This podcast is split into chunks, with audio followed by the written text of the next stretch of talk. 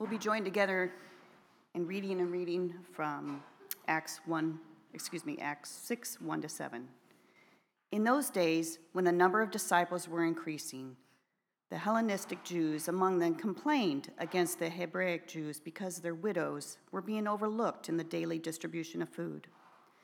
So the twelve gathered all the disciples together and said, It would not be right for us to neglect the ministry of the Word of God in order to wait on tables. Brothers and sisters, choose seven men among you who are known to be full of the Spirit and wisdom.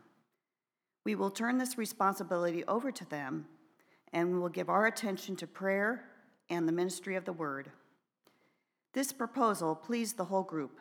They chose Stephen, a man full of faith and of the Holy Spirit, also Philip, Prochorus, Nicanor, Timon, Parmenas, and Nicholas from Antioch a convert to Judaism. They presented these men to the apostles, who prayed and laid their hands on them. So the word of, the God, word of God spread. The number of disciples in Jerusalem increased rapidly, and a large number of priests became obedient to the faith. Thank you for the reading of the word. You may be seated. Thank you, Paula.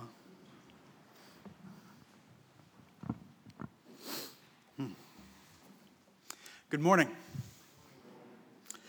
So, we're in this series about eating with Jesus, and we're, we're sort of gearing up for starting the first phase of our collective practice of hospitality. What we've encouraged you to do at this point is to at least once a week to take time to eat together as a family. It's easy to get into the habit of eating at different times or sitting on the couch in front of the television. And we've encouraged you to at least once a week to make an effort to, to sit together and eat together as a family without phones, without distractions. Now, some of you I know who live alone wonder what that looks like for you. I think just making room for the, the practice to have someone over, getting into a routine of eating at home, um, I think is a, a good thing there as well. I hope that those of you that have done this, uh, for those of you that it's a change for, many of you probably didn't have to change anything. Uh, but for those of you it's a change for, I hope it's been a blessing. I know it's been a blessing for Lisa and I as we've just really enjoyed the times that we get to talk and share together around the table. And I think that's a good thing. We'd gotten into some bad habits with sitting on the couch with dinner instead of at the table. And this has been a, this has been a good change. We're going to be starting our, our, we're going to be telling you about our next phase next week. We're going to kind of be giving you the details about it. So, with the turn of the month, um, be ready for that. We're excited for that. So, stay tuned. Today, I want to talk about what it means for us to serve as Jesus did. And then I want to, I want to call up two of our newest officers who were uh, elected last week at our annual meeting uh, to be prayed over, to be commissioned in their new roles. So we're going to do that again, or we're going to do that today. The sermon summary this morning is this The effectiveness of your service for Jesus will never be greater than your submission to Jesus. I'm going to say that again because I know we don't have a PowerPoint today. Uh, for those of you who are note takers, let me say it one more time. The effectiveness of your service for Jesus will never be greater than your submission to Him. In the ancient world, there weren't many more difficult situations that could befall a person than to be a widow, especially a widow without a son. They were usually forgotten about by society. And that's not just true in the Middle East, that's true across history. In the ancient world, to be a widow was an unenviable place. And so, in a way, a widow's life was all but over because there was not a, a family structure to care for her.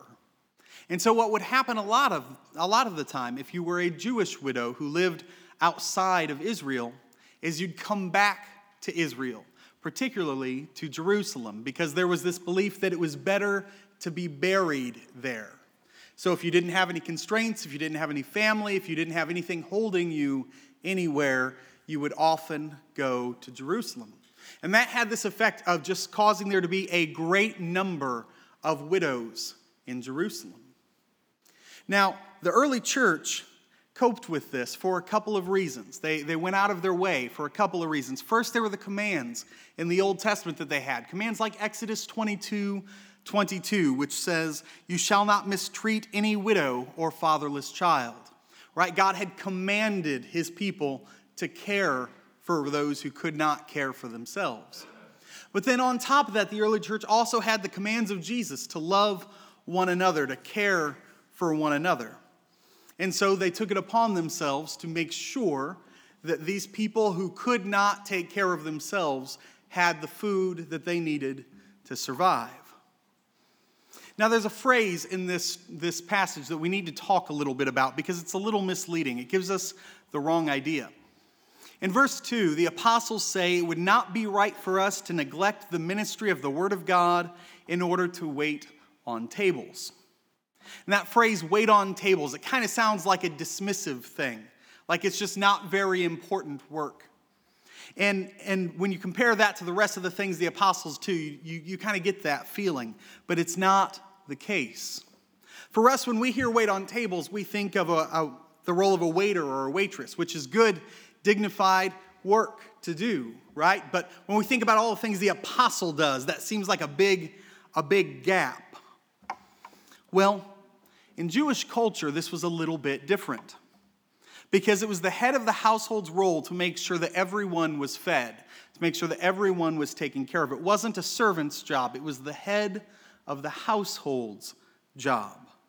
When they were extending hospitality, it was the head of the household who waited on the table. This was not a, an undignified thing. This was not a servant role. This was a leadership role. So, a phrase that might mean something similar today, that might kind of hit the same notes for us today, would be to, to oversee the household or, or to sit at the manager's desk. Kind of this activity that shows the importance of the role. It was an important role of service.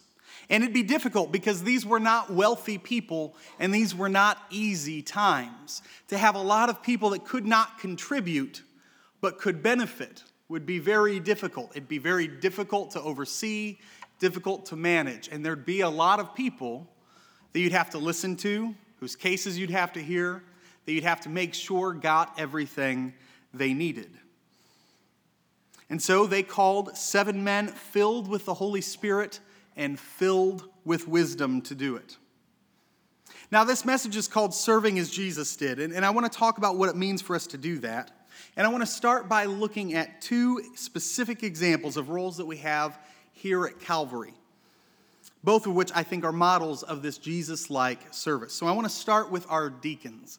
For some of you, you'll know all about deacons. For some of you, you're wondering, what they do. Maybe you've heard the word a few times and you're not really sure what a deacon at Calvary is. Our deacons, along with Pastor Ben and I, make up the Deacon Council, which meets once a month and oversees the spiritual matters of the church. As a council, they oversee, they supervise, and they hold the pastors accountable. And as individuals, one on one, they help with pastoral ministry and the, the spiritual matters of the church. Our deacons also help with our visiting.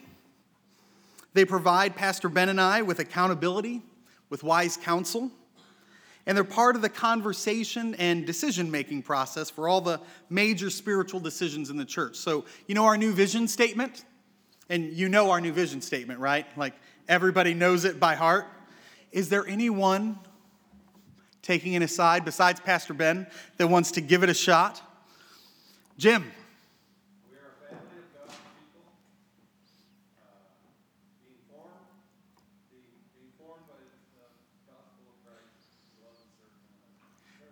That's great. Great job, Jim. Great job. We are a family of God's people being formed by the gospel of Christ to love and serve our community. For those that didn't see the great event that just happened down here, Pastor Ben knocked over his entire pew cushion and everything that was on it. So that's fun. So that's fun. Not to draw too much attention. So the deacons helped to craft that. We did that together right? That's part of what the role of a deacon is. Being a deacon requires a few things it requires a Christ like character, a spiritual maturity, a gift of wisdom, and a commitment to serving the church by being available to the people in it. If you have a question about spiritual matters that you aren't comfortable talking to Pastor Ben or I about, or we aren't available, these are the people I would refer you to.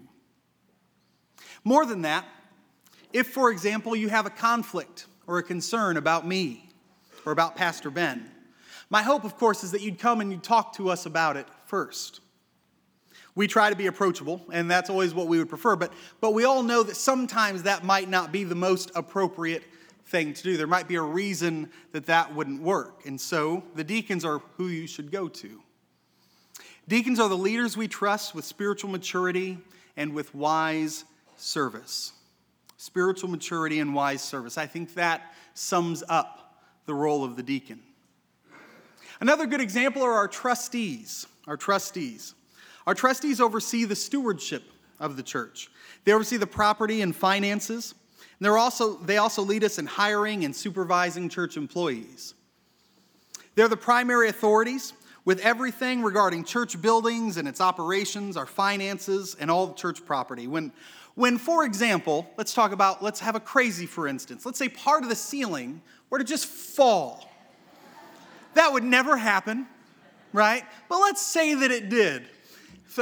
Let's say it were to fall on a Sunday afternoon, thankfully, just a short time after service was over which is exactly what happened a few months ago. The trustees are the heroes that rush in to take care of that, right? They taped off the pews, they, they made the phone calls and the arrangements, they take care of getting it all That's what the trustees do. In other words, if God has entrusted Calvary with a material thing, the trustees are called upon to oversee it. The trustees at Calvary also have a special burden to bear. They have to deal with a senior pastor who is absolutely useless when anything is not working the way it's supposed to. And I am terrible at remembering how to fix things, like really terrible. So even if it happens multiple times, I'm still I'm still not able to take care of it. You might think that's an exaggeration. Let me assure you that it's not. Like, for example, the first time I had to send a panic text to the trustees because some alarm was going off downstairs while no one else was in the church. And they, they led me through the process of pressing one button to turn it off. That was probably fine. It was the first time. I imagine the second time it happened, they were a little irritated, wondering why I didn't remember how to just press one button. So the third time it happened, and I could not for the life of me remember, I made Caleb call one of them so that they. Uh, did not know that it was me that did not know what to do. And you know what? And I thought about saying, but I now, and I, I, honestly, I don't remember which button I'm supposed to press. It's happened three times. I'm useless with things like that. The trustees bear that burden and they bear it well. Being a trustee requires a Christ like character, a spiritual maturity, and a gift for stewardship, a commitment to serving from behind the scenes. See, the trustees, they don't, they're not in front of the church as often as the other leadership roles can be. To be a trustee is to be willing to serve behind the scenes, and that's a special humility. Because without our trustees, our building would literally fall apart, or when it fell apart, it would stay falling apart. But they're not as often in front. If you have a question about anything related to the church building or property, these are the people that I'd refer you to. Trustees are the leaders we trust with spiritual maturity and humble service. You see, if we're going to serve Jesus, if we're going to serve our Lord, we have different gifts, all of us, to be able to do that. And finding a place and a way for those gifts to be used is a part of what it means for us to worship and follow Him. If you think about church volunteers or church leaders, there's a passage in the New Testament that immediately comes to mind that describes them perfectly well, or as best as we can find. And that's in 1 Timothy chapter 3. You could turn there or earmark it if you wanted to. You could just listen. Is the clearest description of what a church leader, like our deacons and trustees, should look like in the New Testament. They're called to be above reproach. They're called to be faithful, self controlled, respectable, hospitable, and to have an even temper. In other words, 1 Timothy 3 says this The first calling of every leader is to care for their own soul. The first calling of every volunteer, every Christian, but especially every leader in the church, is the care of their own soul. And that is the first calling of every Christian. Whether you're a student, a parent, a spouse, a professional, whatever, your first calling is to your own soul. It's through your submission to Christ and the Holy Spirit's work of transformation in you that all your other work is fueled and fed by. And the effectiveness of your service for Jesus will never be greater than your submission to Him. What this looks like, because that might be what you're wondering, okay? You're saying that, that we need to submit to Him in order to be able to serve effectively. What does that mean? Well, it starts very simply. It starts with acknowledging at the very beginning that we are not capable of saving ourselves. We acknowledge our sin. We go to the Lord and repent, and we accept His forgiveness. We accept Jesus Christ as Lord and Savior, and we are adopted into His kingdom and given His Holy Spirit. That's step one. Anyone here who hasn't taken step one, please, I encourage you to come and talk to Pastor Ben or myself or one of our deacons afterwards, and we'd love to talk to you about that. But then the relationship with Jesus begins. And what this relationship is, is this process of going to Him, of developing holy habits, to spend time in, his, in the Word, to stand before Him in prayer, to come and be part of worship before Him, to sing to Him, to give back the, the blessings that He has given. We sacrifice and we give so that He can take and use that for His kingdom work. And He doesn't need any of this. We're not doing any of that because He needs it. He makes all those things possible for us because as we do them, as we worship, we're changed. We're made more like He is. And this process begins. We give over more and more of the parts of ourselves that do not honor Him. We submit to Him in ever more amounts, ever greater amounts. And as that happens, as we submit, as we turn over, we become more ourselves than we ever were before, more who we're supposed to be, and more like Jesus. And that's the calling of every single Christian. There is no Christian that is not called to care for their own soul first. But for those who step into the role of leadership, absolutely, this has to be their priority, or they should not be in leadership. Because the thing about serving when your cup is empty is this it starts to take more and more, and our motives start to shift. And you can know what I'm talking about, right? There's those times when, when you're, you're at spiritual highs and you're in service and you can just sense or feel or observe the effects of the Holy Spirit, the fellowship of the people you're serving with. Everything is as it should be, and there's something that just feels right. And then there's those other times when, when you've been neglecting the care of your own soul, when things are not as they should be, and the service is harder and it's frustrating, and your patience is shorter, and you slap on the fake smile or you do the pretend thing, right? But it takes something from you to do that. It furthers the exhaustion, it makes going back to Jesus harder, it builds up this internal junk inside of us.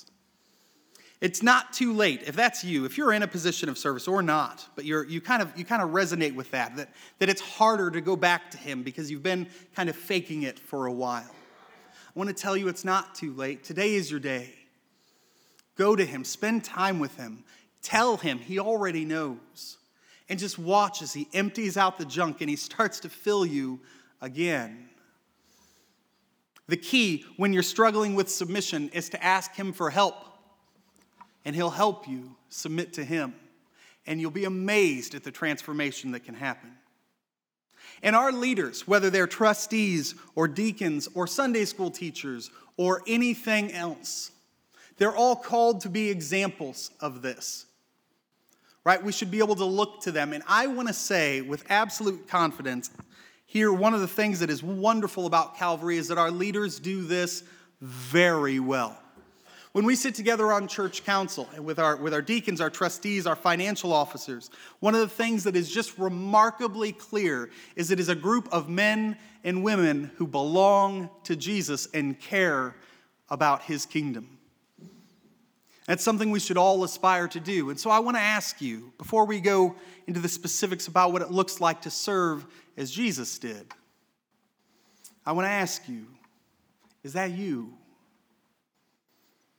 Are you there? Do you submit to Jesus, to his lordship in your life? Is he changing you? Are you growing? Do you have holy habits, times in scripture, times in prayer? If not, don't delay. Don't wait any longer. Today is the day to begin. Or perhaps you haven't taken that first step. Perhaps maybe you've been here and you've been serving, but never have you truly acknowledged your own sinfulness and gone to Him and asked for forgiveness. And if that's you, today is the day. Don't wait another moment. Do it today. You'll be amazed at the change that can happen. So, what does it look like for us to serve as Jesus did? A few weeks ago, my father in law, he gave a sermon, a tremendous sermon about John 13, the passage where Jesus, the Son of God, the creator and sustainer of the universe, takes a towel, he wraps it around his waist, and he goes and he washes the dirty feet of the apostles. What does it mean for us to serve that way?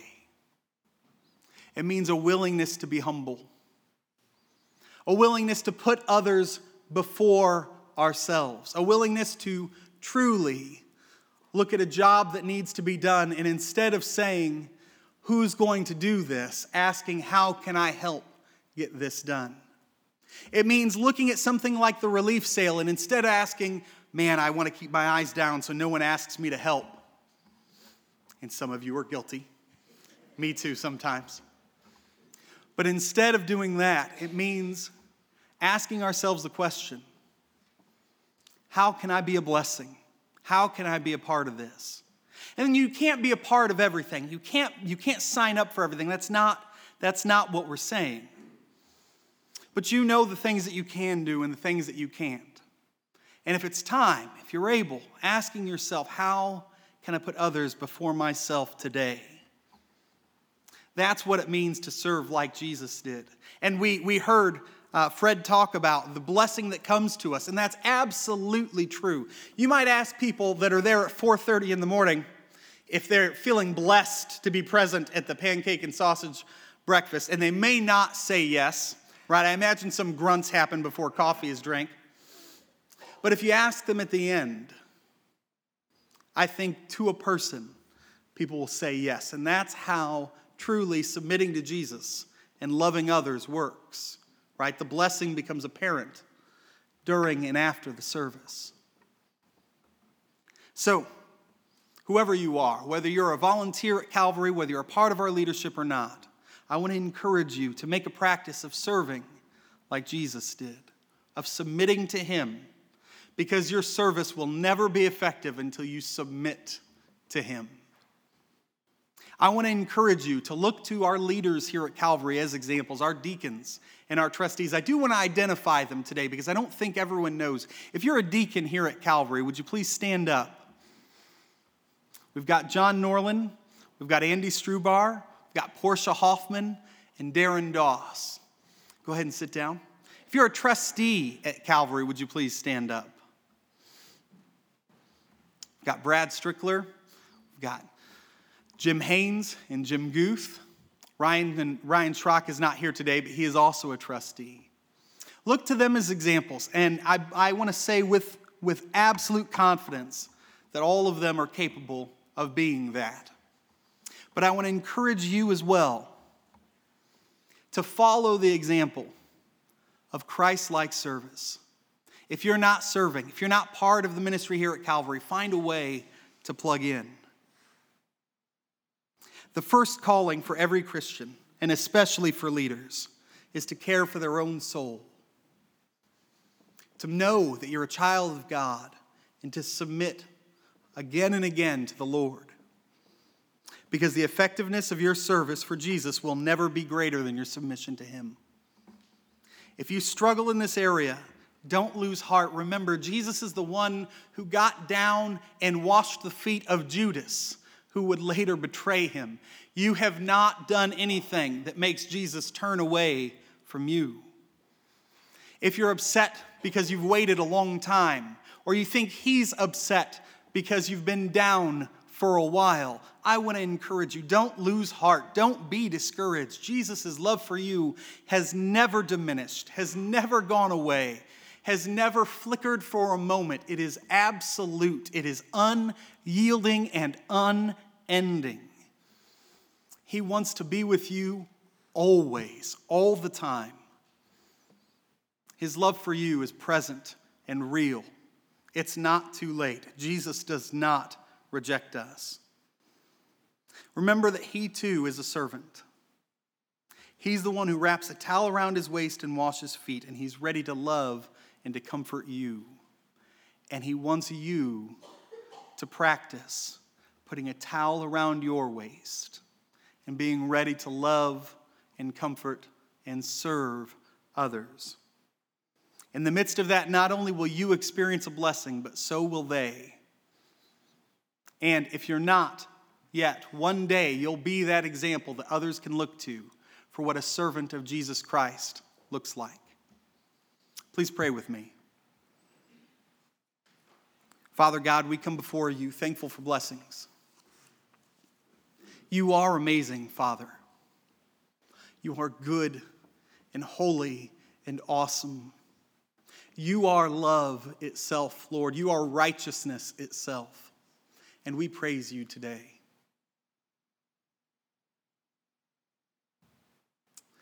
And Lord, we ask